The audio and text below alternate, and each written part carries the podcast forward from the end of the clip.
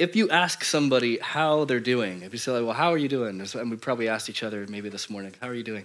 Um, busy is probably a pretty common answer. How are you doing? Oh, I'm busy.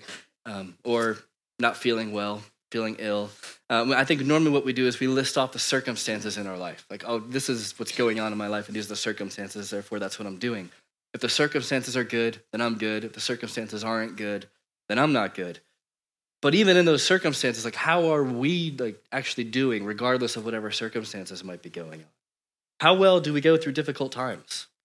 Because we're not guaranteed comfort, we are guaranteed suffering. Like no one's guaranteed comfort, even though we think it's owed to us. But we will always uh, be going through suffering. And I think it's easy for us to be prisoners to our circumstances. Like it's really easy, of, regardless of whatever's, uh, whatever's going on out there, determines what's going on in here. We might say we're free in Christ, but in reality, like it's really easy for those who follow Jesus to be slaves to our circumstances. If things are going well, we're doing well. Things aren't going well, we're not doing well. But Jesus gives us another way to live. He rescues us from that kind of yo yo existence of having to go from good thing to good thing to good thing or having to be beheld from like bad thing to bad thing to bad thing. Like Jesus gives us an, a, a, a, deeper uh, joy to be able to uh, survive and go through whatever life whatever life throws at us. I mean, when Jesus gives us a new life, there's joy, and happiness is good, but joy is better because joy is something that transcends circumstance. And that doesn't mean we're going to be happy all the time with these fake smiles kind of plastered on our faces. But it does mean we're going to have a deep joy that persists even when it feels like this world is conspiring to bring us down. And I, I need that kind of joy. I think we all need a joy that runs deeper than when good things happen. Like we all need a joy that can withstand the worst of circumstances because many of us will experience the worst of circumstances. And King Jesus has come to give us joy in suffering. Again, we're not guaranteed comfort in this life. We are guaranteed suffering. So when we come through it, like how are we going to act? What are we going to do? Well, that's kind of what the story is about. How did how to have joy in suffering? I mean, this story is basically all about suffering. And the very last verse is, uh, or the, the second to last verse, um, they were rejoicing. These people who were going through suffering, because basically they're rejoicing because they were able to go through this kind of suffering. How in the world could the apostles rejoice when they're like getting flogged, getting persecuted, and thrown to jail? Like the leaders and the society, religious or political, don't like them. How can they rejoice? I want to be able to be like that. That's what the story is about. How can we have joy when we're going through suffering? So the three things we're going to look at. Um, eh, first, we're going to look at how the mission brings suffering. The Bible is very honest about that. The mission that we're on going to bring suffering. Let's get to talk about um, how the mission that we're on also brings purpose and how the mission brings joy. So, first, uh, how the mission brings suffering. Uh, the apostles' mission was to bring the message. And the message is controversial, and that means suffering is going to come. Controversy is going to cause conflicts, going to cause suffering. And there are many types of suffering. Uh, when you do something dumb in the world and you reap the consequences of the dumb thing that you did, that's suffering. When there's things that just happen out in the world, like coronavirus affects you, like that's suffering. Um, but then there's also the, a particular suffering here uh, of suffering for following Jesus, of being on his mission, being persecuted specifically for following Jesus. And uh, there's two things I think that are offensive in, in this passage. The first is the message itself. The gospel is not nice. It's not a nice thing. It's a great and wonderful thing, but it's definitely not nice. Look at um, verses uh, 28 through 32 um, of, uh, of chapter 5. I'll just read them real quick. He said, um, This is the, uh, the priest to Peter. We gave you the strict orders not to teach in his name, yet you have filled Jerusalem with your teaching and are determined to make us guilty of this man's blood. Peter and the other apostles replied, We must obey God rather than human beings. The God of our ancestors raised Jesus from the dead, whom you killed by hanging him on a cross. God exalted him to his own right hand as Prince, as Savior, that he might bring Israel to repentance and forgive them their sins. We're witnesses of these things, and so is the Holy Spirit, who God has given to those who obey him. Now, I'm sure when they said, You guys killed this guy, Jesus, who's also God, I'm sure that didn't go over very well. It's kind of an offensive message. You're guilty. And uh, basically, the people were like, Peter, you just want us to feel bad. And Peter's like, Yeah. Oh, actually, no, worse than that. I want you to know that you are bad. Like, Peter, why do you keep talking about how we you know, we killed Jesus. Like, can't you like kind of get over that? Or maybe we weren't as guilty as you thought. Like Peter's like, no, like you're guilty. You're really guilty. And that is an offensive thing. And all of us, even though we didn't live then, all of us are just as guilty. We have all committed cosmic treason against God. God is the ruler of the world, and that's the one that we decided to like raise up, rise up against. We've been given gifts that we neglect, that we take for granted, and often we chase those gifts instead of chasing after the one who gives them. We're all guilty of not honoring God the way that he deserves, and there's a real price to be paid for that. And we are so broke, we are so messed up, we're so broken, requires nothing less than the work of the Trinity itself to rescue us. It requires all three persons of the Trinity working in order to rescue us. Verse 30 says, The Father raised the Son from the dead. And now Jesus is ruling this world so that others would surrender to his rule. Not only does the Holy Spirit witness these things, he's also been given the Holy Spirit. He's been given to everyone who believes in this king. And everyone who believes in Jesus and King Jesus obeys him. If we say we trust King Jesus with our lives and all we do are supposed to be aligned with him, that's not for our comfort. We know it's not always very comfortable to do that. It's not for our comfort. It's not definitely not for religious box ticking. It's our life and our highest priority. And this is an offensive message to any other story of how to have the good life. Basically, Peter's saying, like, this is the good life. It may not look good on the outset, but actually it is. It's an offense to people who think that life is about trying hard. It's an offense to people who think that money is the way in order to get comfort and to get the good life. It's offensive to people who believe all faiths are the same. Like this message tells us that we aren't good. That's offensive. I don't want to be told I'm not good. I want to be told how good I am. And it's also offensive in that the good life is one of surrender. Submission? Like, surely that's something that like we as human beings have gone past and moved forward from. So there's an offensive message there. There's also um, uh, uh there's an offensive method, I think, uh, in in here. So uh, verse 29, uh, where uh, Peter and all the other apostles replied, "We must obey God rather than human beings." So Peter in that verse is putting obeying God on the opposite side of, of obeying man. These are like two dichotomy. This is like there's there's no similarity between the two in this in this context here. And that's offensive to people who think they're in charge. These are like the ruling class people. Uh, it's offensive to people who believe they're in authority, to others who believe they're in control. That's a bold statement to give someone who has the power to put you in jail, kill you, or flog you, or do whatever else. Like Peter is kind of throwing everything into the wind. But those who are filled with the Holy Spirit have a higher authority, a higher allegiance than anything else. And this is not only offensive to other people who aren't part of the church. This is a this is offense to all the parts of us that shrink back from the reign of King Jesus in our lives. The consumerist life tells us we must make this much money, work this many hours, and be very comfortable in this very particular way. And we think if our lives are set up in such a way, we're not going to experience suffering. But we all know that's not true. It's an illusion of control. It's not even control, it's an illusion of control. The offensive gospel is always paired with an offensive method that tells us we are not the center of the universe. And because of Peter's eloquent speech, they get flogged yeah, what a great speech. Oh, surely, like, people came to faith. No, no, no. They get flogged. Way to go. They've already been jailed. Now they get the blessing of being flogged. Now, flogging uh, was public humiliation. It, it, hurt a lot, also. Um, it was not a very positive thing.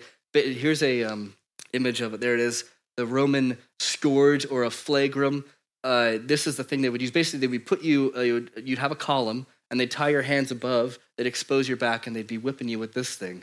And these were like leather kind of straps, and these pieces uh, were bits of bone or lead balls, and they would basically bruise your body or maybe dig into your body and take parts of your flesh off as you're getting flogged. Now, it doesn't tell them tell us how many times they got flogged, but I think probably one is pretty bad. There's probably more than one. And it was public. They try and shame these people as much as they could. That was the whole point of shaming, not just for it to hurt, but for it to be shameful. And they would live in disgrace after this. They'd be dishonorable. It's a very dishonorable thing to be flogged. It's just like how we have a cancel culture where we try and remove anybody who like messes with anything that we um, hold up of, of high esteem. We try and remove the existence of someone who's done wrong. So we have a cancel culture. They had a flogging culture. Both ways are the way the public deal with shame. I mean, this is the first century version of like Jerusalem's Facebook group kicking off. They're like, they're going to get publicly flogged. So these apostles suffered, and they suffered not just because of their, well, not because of their, um, their own dumb decisions, and not because flogging just happened to people randomly, but because they were particularly because they were following Jesus. They suffered for doing good. The mission brings suffering. I mean, Jesus told them to do this, and this is what they get. Now, Jesus was no stranger to suffering. God himself obviously walked through suffering far deeper than any of us will ever experience. And that means also that when we walk through suffering, there's no place Jesus has not been. So, regardless of whatever you go through, even if it's something that you have not even been able to tell anybody because you can't handle it, which is uh, tragic, and please don't do that. Please tell other people. But even if you can't do that, there's always one person who knows more than you what it means to suffer, and that's Jesus. Like deeper than you will ever suffer. And he's right there with you. And particularly when you suffer for God's mission, when you're outcast for following Jesus, when you hear those colleagues kind of saying, oh, there's that whatever in the background, when you're shamed in some way for being a Christian, when following Jesus becomes more difficult than following something else because it takes a cost. It's going to cost us money, maybe. It's going to cost us positions and jobs, maybe. It's going to cost us how we do our relationships. Going to us how we do how we deal with time. It costs us our sexual ethics. But in all those things, we hear Jesus tell us, "I will never leave you. I will never forsake you. I am with you always to the ends of the earth." He's always with us. Wherever we go, he is.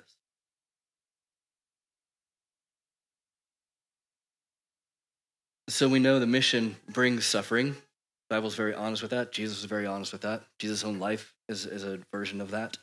Um, the mission, although, also brings purpose. There are signs and wonders the very beginning of this story. After everybody's afraid to join this church where people are dropping dead, I don't blame them. Uh, verse 12 the apostles perform many signs and wonders among the people. Uh, even though there are signs and wonders, that's not where purpose comes from. Some are afraid of the church, others are attracted to it. Basically, the, what we're finding out here, which is something that we know from our experience, the church is not for everybody, but it is for some. That's how it can say, no one else dared join them, and then it said, nevertheless, more and more believed. The church is not for everybody, but it is for some. And some are afraid of the church, others are attracted to it, some join in, but that's not where purpose comes from. These are all aspects of the mission for the apostles, but their purpose comes from somewhere else. Let's look at uh, verses 19 and 20 together uh, in verse 19, these apostles uh, are in, in prison, and during the night, an angel of the Lord opened the doors of the jail and brought them out. And this angel tells them, what a kind of crazy experience. Imagine if this would happen to you. Um, verse 20 is this angel's words to these people Go stand in the temple courts, he said, and tell the people about this new life. So that's a purpose given, and angels are like mouthpieces of God. This is the purpose that the apostles have been given from God they're freed not just for freedom's sake, they're freed not just for comfort, they're freed not just for the sake of justice. All those things are great, but that's not their purpose. They're freed to be able to tell others. They're freed for the mission. The mission gives them the purpose. It's not so people will join, because people are going to, some people might, some people won't. That's not where their purpose comes from. That's circumstantial. The purpose comes from something else. It's to tell the people about this new life. The good news is that they have a new life. And that's what they need to tell people about tell people all about this new life. And in the very last, uh, last verse, uh, in verse 42, they never stopped teaching and proclaiming the good news. What's the good news? That Jesus is the Messiah, that Jesus is the King. They're telling people about their new life, and the good news is that Jesus is the King. These disciples are free to tell others that Jesus is the King, and because of that, we can have a new life. They can have a purpose even when in prison, even when oppressed. Oftentimes, we feel like because of our circumstances, we can't, you know, fulfill the purposes that God has given us. That's just not true. Regardless of whatever is going on in our lives, God has given all of us a purpose. All of us are free to be able to tell others about how Jesus is king and therefore how we get to have a new life. So the angel did not say, go and convert people, though of course it would be great. They want people to be converted, they want people to follow Jesus, but that was not their purpose. They weren't they aren't called to change other people's hearts. Our purpose is to tell others about our new life. That's radically different. And there's no way to talk about our new life without talking about Jesus being king. We're not called to bring results, though that would be great, and we hope and we pray for them. We are called to be faithful to telling the message Jesus is king, we have a new life. So, failure then isn't that people aren't coming to faith. Failure is us not talking about how we have a new life. That like frees us from results. I don't know, like that can be wildly freeing for people who are so achievement orientated like myself to be like, actually, it doesn't like, not that it doesn't matter. It's not my job to convert somebody. It's not your job to convert anybody. That's Jesus' job. And if people agree with us or not, if we plan a thing and nobody comes, okay, that's fine. That's not our job if people come or not. It's all about giving it a go. And being in God's mission gives us a purpose, not based on results, but based on the reality of being rooted in, in, in having a new life through Jesus. And so let's just take a second here and, and um, dig in on these two things that we're called to talk about uh, Jesus being king in our new life. So the word gospel means good news. And gospel during this time was a very common thing um, for a new ruler. If a new ruler was taken over, say, especially in Rome, you have a new governor in your particular area, or especially a new emperor, they would send out a gospel. And a gospel was basically like, here is the good news subjects for why I am king. It's good news that I am king for you because of da da da da da, and because I'm going to make life better, whatever kind of things that politicians like to tell other people. So um, that would be very common um, method of, of uh, communication then. So when a new ruler took over the government, government, they would send out this gospel to all their subjects. And this is exactly what the gospels are about these two things Jesus being king and our new life. When Jesus comes on the scene, his gospel is I am the king, and this is why it's good news for you. You get a new life. That's not anything any Caesar could have ever hoped for. It is good news that Jesus is king because it means we can have a new life. Because Jesus is king, it means I'm not. And even though I don't like that and it's offensive, it's actually really good news. Because I can't be. Because now I don't have to shoulder the weight of the world. I don't need to carry that. Because Jesus is king, I'm free from living a codependent life with my partner, and relationships can be imperfect, and I can still live in my new life. Because Jesus is king, I don't have to prove to others that I am. That frees me to be a human, and that's pretty good because it's who we are. Because Jesus is king, all the things out of my control are under God's control. And God has told me over and over and over that he loves me. So even when confronted with death, Jesus is king, and that king loves me beyond anything else I even know. Because Jesus is king, he put death to death, and only he is powerful enough to do that. Only he is good enough to be able to do that for me. Because Jesus is king, I can now, in the present, not miss out on the good life, regardless of what's going on in my circumstances. I can experience the good life in every circumstance, and the world does not to be, need to be set up in a certain way in order for me to be satisfied. Because Jesus is king, I now have a new life and am free who I was created to be. And that's amazingly good news. Uh, if we don't understand it ourselves, if we don't enjoy it ourselves, how can we possibly live on this mission where we're supposed to tell it to others? We have to enjoy it and love it and, and embrace it ourselves first. So if if do we know really how to talk about the good news of Jesus being king and our new lives with others and what that can mean for them? It doesn't mean you have to be the really awkward, weird Christian, be like, did you know that Jesus is king and therefore blah, blah, blah. But everyone is, if you're trying to be a king, that is, that is enslavement. And what could it look like for that person to not be enslaved to that thing that they're not king over, but think that they're going to be king over? Imagine what it be, could be like for someone to have a new life when they could be freed from those things. And that's how we talk to the people that we love about Jesus. And no matter our circumstance, even when oppressed, people who are filled with the Spirit cannot be stopped because we're filled with the Spirit. There is nothing strong enough in this world to suppress the power of the Spirit. Man cannot stop God's rescue plan. As it says in verse 42, day after day in the temple courts, from house to house, they never stopped teaching and proclaiming the good news that Jesus is the, is the Messiah, is the King. They were obsessed. It's like what they were all about. It's what their life was about. And what do these oppressed people do? Warned not to talk about their new lives in verse 28, they filled Jerusalem with the teaching. Exactly the thing they're not supposed to do. And wouldn't it be amazing that our church could be part of filling Chorlton with the teaching of Jesus? How amazing would that be? Like that's why we're here, right? That's what we're doing this for. And that's not just about, you know, whoever speaks on a Sunday. This application is for all of us to talk about our new lives, to talk about Jesus being king. And here's, I think, the really interesting thing. Without being thrown in jail, where would the apostles have been? The story would have been completely different. Without actually going through the suffering that the mission inevitably brings. they wouldn't have, have found this purpose because they wouldn't have been a, a jail to be released from to begin with. One of our biggest problems with suffering often is not understanding what it's for. Like we cry out, like, why? Why am I going through this? Why, why is this going on? I think it's the meaningless part that can be really difficult to deal with. And I totally get that. But if we know that God has purposes deeper than our circumstances, that allows us to endure in suffering, even if we don't completely understand everything in the moment. We don't often know in the moment, and maybe we won't decades from now, or maybe we never actually completely will. But if Jesus is the king, that means he's in charge, and there is a purpose in that. And we may not be privy to that all the time, but we know there is a purpose in it. C.S. Lewis has this great quote that gets, I mean, he's so quotable. And this is one of his fantastic quotes. Is pain insists on being upon being attended to. God whispers to us in our pleasures, speaks to us in our consciences, but shouts to us in our pains. It's his megaphone to rouse a deaf world or a deaf person. Where are we deaf? Where is God shouting to us? What is God trying to get at within us? Oftentimes when we're in pain, we just want the pain to stop, and that's a totally fine thing to pray for. But what is what else is going on underneath the surface?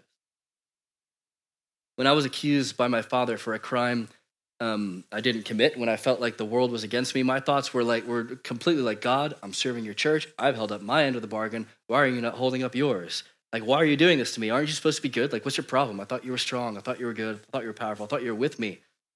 Why do you just appear wicked and weak? Why are you letting injustice go on? Don't you actually, I don't think you really actually care about me. Essentially, that was what I was saying. I'm good, God. You're not. Can't you like get on board with my goodness and deliver me? Which I'm obviously ridiculous. No pastor should ever say that.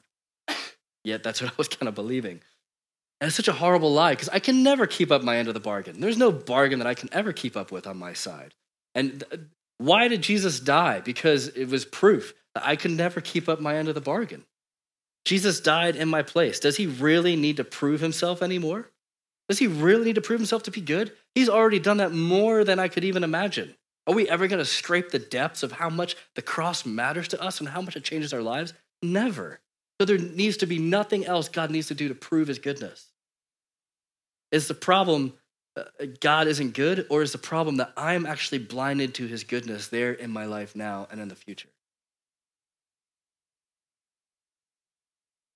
God shouted at us in our pain over those two years of having to deal with craziness with my father, being accused, facing the reality of prison for four years for something I didn't do. We were just completely desperate for him to come through. We didn't understand anything, and no one else really understood anything either. They couldn't really help us. But I think we understand a little bit of, of what it meant for us to go through all of that now. I mean, God shouted at us in our pain. He had to allow that pain in order for us to grow in our closeness to Him. Um, and if it wasn't for that, we wouldn't have been part of church planting. If it wasn't for that, we wouldn't have moved to Manchester. If it wasn't for that, we wouldn't be able to be part of a church with you guys. We didn't think about that in the moment. We're like, oh, God, thank you so much. You've given us this suffering. I cannot wait to uh, embrace all the glories that you have to give me. Like, it was definitely not the case. It was like, God, this is horrible. This sucks. Please make it stop. And that's, that's a great prayer to have, actually. It's a really great, honest prayer. A lot of Psalms are a lot like that. But know that even while you're praying in that, God has something deeper He's doing in you. And it would be a shame for you to miss that. I mean, this saves us also from our incestual involvement with our circumstances. We can be so obsessed with how we are doing, how the world's set up, that if things are not so, if we're going through hard times, we can't see around it. We get too involved with our circumstance. It's like incest, like emotionally, like being way too close with the thing. Now, I understand it's difficult when we go through, and that's not to degrade any kind of suffering that people are going through now. But when it comes to people we love, when it comes to our well being, it's difficult to avoid, very difficult to avoid an unhealthy relationship with our circumstances. But if we believe Jesus is king and not just say that, but actually really believe it, that frees us to have healthy relationships with our circumstances. That means we can go through difficult things and still be deeply affected by it. We're not going to go through it like numb, still be deeply affected by it, but not have our world revolve around it. I think that's the difference being affected by it, but not having your life revolve around it. And that frees us from needing to always understand everything, gives us the ability to give up, throw our arms to Jesus, and He picks us up. That flips our circumstances now. Because instead of us being enslaved to them, now those circumstances get to be enslaved to us. We get to use the circumstances for God's purposes, for His glory. The um, author and pastor Thabiti Anyabwile has said this a few times about suffering. He says, The next time suffering comes into your room, say, Welcome, my slave. Produce for me the glory that God d- desires. That's strong. We can't say that without Jesus. There's no power in humans to be able to say that. But through Jesus, we could say something like that. Maybe not welcome. Like, stay as long as you want, but, you know, I'm going to bed early. So the mission brings suffering, the mission brings purpose. And that means even in our suffering, we might feel meaningless, but God still has his purposes at work. Now, that's a lot of stuff. And we could stop there. But there's, I think, one more thing uh, important that we need to look at. Because I mentioned earlier that our mission isn't rooted in, in results, isn't in, rooted in numbers or things like that. The great news, uh, and that's great news because it frees us from some performance measure that we can't control anyway. So our mission is rooted first in the reality of God's love for us. And if we're living by results, we're always going to be burdened because that's rooted first in what we can do for God. Our mission first is rooted in the reality of God's love for us. Always. Even when we're outwardly obedient to our mission, it will still feel like a weight if we're all about results. But if we're about the reality of God's love, that changes uh, the mission to actually not bring us burdens, but to bring us joy. Whenever it's like, whenever someone gets up in a church to talk about evangelism, it's like, oh, you know, that's not something I do. It's almost like kind of like prayer. Like, oh, I don't do enough of that, except for Alan, whose full time job is to pray. Uh, keeping it up for the rest of us. Now, the um, I mean, uh, why does evangelism should not be a burden? Like the mission is supposed to bring us joy. I mean, the mission brought the apostles joy. So how do we get to the same point that the apostles did? Because they went through stuff that was much more difficult than ours. Like we can be slightly shamed; they can be flogged. So that, that I think it's really important for us to look at this. First of all, think for a moment of this whole story. Uh, what are others out, outside the church thinking of this kind of crazy rogue group now? Um, they're not mainstream. They're shamed. They're like this public kind of like flogging thing has gone on. Are these people in the church, or at least these leaders that we get to hear about, are they experiencing shame? Uh, we could totally understand if they were, but they're not. It's like they're impervious to it. These crazy people are rejoicing. That's ridiculous. They are happy they could be counted worthy of suffering disgrace. I don't understand what that means. What in the and that and that's the thing that brings them joy. In prison and flogging and persecution, the church knew that the mission brings joy, not because thousands are joining, they're not right now. Not because they're getting a buzz on social media because they're getting canceled here, they're getting unfollowed. Not because others like them or things are finally getting easier and they can finally kind of relax for a bit. Listen, their joy did not come from results. Their joy came from the reality, Jesus being king, and them having a new life. That's where the joy comes from. Joy in Christ is greater than any pain and suffering. And if Jesus is the king, if he's my king, I have a new life. Jesus gives me a new life. Through that new life, I get joy through Jesus. Joy in Christ is greater than any pain this world's suffering can bring. And here's how that connects with our mission. Without being on Jesus' mission, this church would not have experienced uh, the joy in the same way. It was while they were on the mission that they were able to experience the joy. King Jesus brings them to a mission, and one of the byproducts is joy. How we get it. So this story teaches us that mission isn't just an option for the Christian. It's not like, yeah, you know, I can read the Bible and pray, and then if I'm really good, maybe I'll say something about Jesus to somebody at some point. Like, it's a fundamental part of our lives. Now, we're not always going to be able to speak about Jesus in the way that we want always to people, and, and, and maybe like this kind of romanticized view of it, but it is a fundamental part of our lives to be on Jesus' mission.